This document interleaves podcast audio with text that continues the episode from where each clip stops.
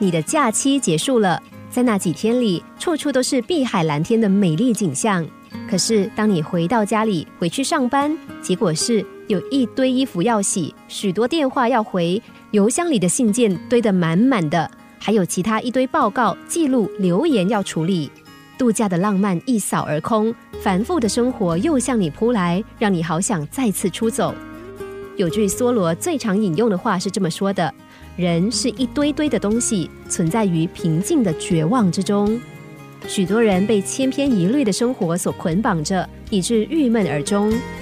十九世纪英国政治家迪斯雷斯说过：“多数人在意犹未尽的时候，已经走到生命的终点，这是人生最大的悲哀。”有一次，著名的盲聋女作家海伦·凯勒到霍普金森大学发表演说。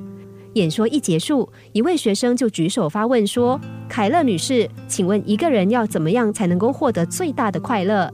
她简洁有力的回答说：“忘我。”这个学生又问：“一个人所可能遭受到最大的悲哀又是什么呢？”凯伦不假思索地说：“有眼睛却看不见，或是有眼睛却懒得看。”这是很多人会发生的状况。我们有时也要打破一点常规，寻求一些乐趣，让单调的生活有一些生机，有一点生趣。既然是活着，就应该去体会、品味一下生命的味道。比如到世界各地去旅游，否则等到年老体衰的时候，就算有钱也无法实现愿望，那岂不是白白过了一生吗？打开窗口，我们看到无尽的美景；面对镜子，我们看到的除了自己还是自己。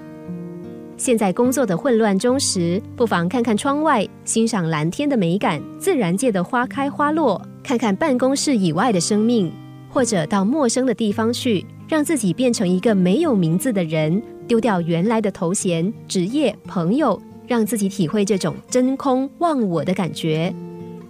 不要光用脑袋来面对生命，你拥有比你想的更丰富的内容。和煦的阳光，因而明亮的双眸，运用你的感官知觉去领会上天七彩多姿的创作。